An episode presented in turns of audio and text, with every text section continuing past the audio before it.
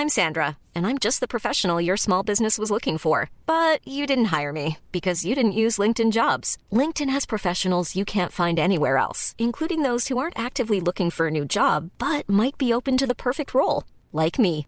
In a given month, over 70% of LinkedIn users don't visit other leading job sites. So if you're not looking on LinkedIn, you'll miss out on great candidates like Sandra. Start hiring professionals like a professional. Post your free job on linkedin.com/people today. Cette semaine, chers auditeurs du Seul à vie qui compte, on va danser ensemble au bord de l'abîme. C'est parti. Jingle. Parce qu'il n'y a pas que le cinéma d'auteur kosovar dans la vie, sachez qu'il m'arrive de temps en temps de jeter un œil au programme de télé-réalité. Mais bon, comme ça, euh, en passant, pour pas mourir conne, quoi. Bon, ok, je regarde toutes les semaines. Bon, bon, ok, je suis complètement accro. Bon, ok, j'ai jamais vu un film kosovar, j'avoue tout. Cette année encore, Netflix, M6, Disney+, et autres W9 ont donné dans la dentelle en lycra pour nous fournir leur lot de télé-réalité, cracra dont je dîne, en dépit de mes déclarations précédentes, sans rougir. Je ne pouvais donc pas continuer nos petits marronniers de l'été sans faire une place à mon péché mignon. Voici donc sans plus tarder Voici donc sans plus tarder le top des pires téléréalités de la première moitié de l'année 2023. La cinquième place de ce classement est bien entendu dédiée au programme le plus boring et pourtant le plus prospère de toute la télévision américaine, j'ai nommé Les Kardashians. Personnellement, j'ai jamais été fan de la série originelle qui s'appelait euh, Keeping Up with the Kardashians, je crois, qui était composée de 20 putains de saisons. Mais cette année, j'ai fini par céder à la nouvelle mouture du programme. Ça s'appelle Les Kardashians, en toute sobriété. C'est sorti en 2022 sur Disney+, et c'est la saison 3 qui est actuellement en cours de diffusion. Bon bah écoutez, c'est tout simplement d'un ennui mortifère. Genre j'ai failli décéder 80 fois d'ennui devant le troisième épisode. On y suit Kim Kardashian, évidemment, qui devient la nouvelle directrice artistique d'une collection de Dolce Gabbana et qui ne fait que râler du début à la fin. On y suit aussi la relation insupportablement baveuse de Courtney Kardashian et Travis Barker, qui ne font que se rouler des pelles en public du matin au soir.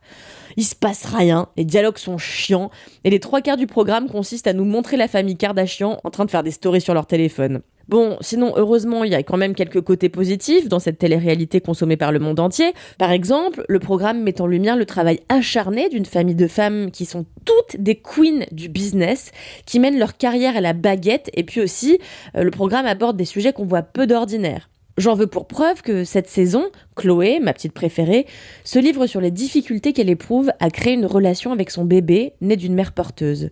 Un sujet qu'on ne voit quasiment jamais à la télé et qui est pourtant d'intérêt public. N'empêche, on se fait chier. La quatrième place est cette année occupée par une émission qui n'a eu de cesse de me briser le cœur. J'ai nommé Top Chef.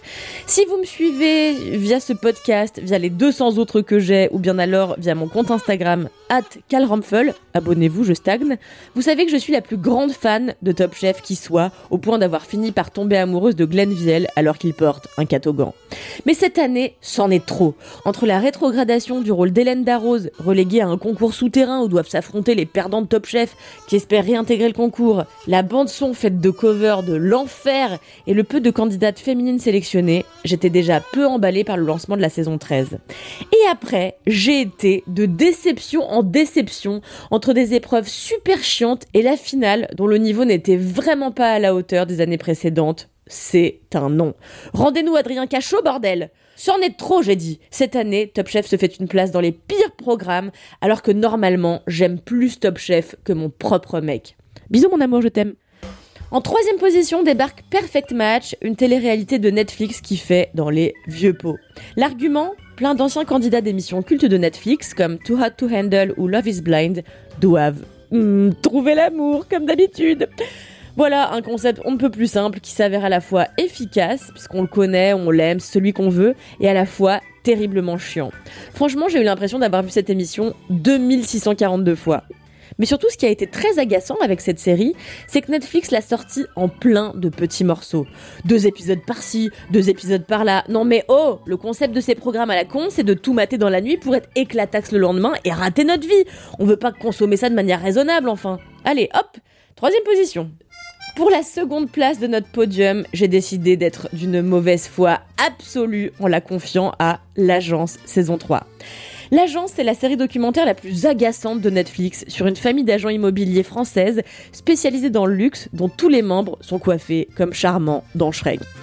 Dans la MIF, il y a les parents, Sandrine et Olivier Kretz, et leurs quatre fils, dont les aînés, Valentin, Martin et Louis, sont tous des caricatures de chefs du BDE d'école de commerce. Leur taf Mettre la main sur des châteaux et autres maisons avec piscine pour les vendre à des clients blasés qui ont toujours un truc à redire, même sur la couleur du papier peint, trop coquille d'œuf à leur goût. Évidemment, comme l'agence est une affaire de famille, Netflix ne se prive pas de filmer les grandes turpitudes des Creds. Et attention, elles sont nombreuses Par exemple, dans cette saison 3, les parents veulent s'installer au Brésil et ils doivent l'annoncer à leurs enfants. Waouh Énorme enjeu Bon, je vous l'ai dit, je suis d'une mauvaise foi absolue avec ce programme, car en réalité, j'adore détester les riches devant ma télé. En première position, franchement, vraiment, cette position est indiscutable et je l'ai évidemment allouée à Love Island, qui est sans doute la pire des choses que j'ai vues de toute ma vie devant à bras ouverts le film avec Harry Habitant. Le pitch, c'est ça. Onze célibataires anonymes vont vivre ensemble pendant plusieurs semaines dans une magnifique villa pour trouver l'amour. Grâce à l'application Love Island France, les téléspectateurs agiront sur leur destin. Ils pourront voter pour leur couple favori, imposer des épreuves ou encore organiser des rendez-vous. Bon, sur le papier, ça a l'air d'une énième émission de dating, et ça l'est, sauf que là, en plus, il y a la pire des voix off du monde, je vous jure que c'est vrai. Il y a zéro rythme, les candidats sont mal castés, le concept est mal fagoté et le tout surtout est présenté par Delphine Vespizer, une fervente défenseuse ou défentrice, comment on dit Défenseuse Une fervente défenseuse de Marine Le Pen. Non mais rien ne va, merci de ne jamais recommencer W9, merci. Allez, cette fois-ci, j'en ai fini pour de bon avec mes marronniers. Je vous laisse, chers vacanciers, chères vacancières. Vous dorez l'escalope en paix. Vous l'avez bien mérité après cette conjonctivite qui vous a bouffé le mois de juin et votre enfant que vous n'arrivez décidément toujours pas à abandonner au bord d'une nationale. Bonne fin de vacances et moi je vous dis à la rentrée. Adieu.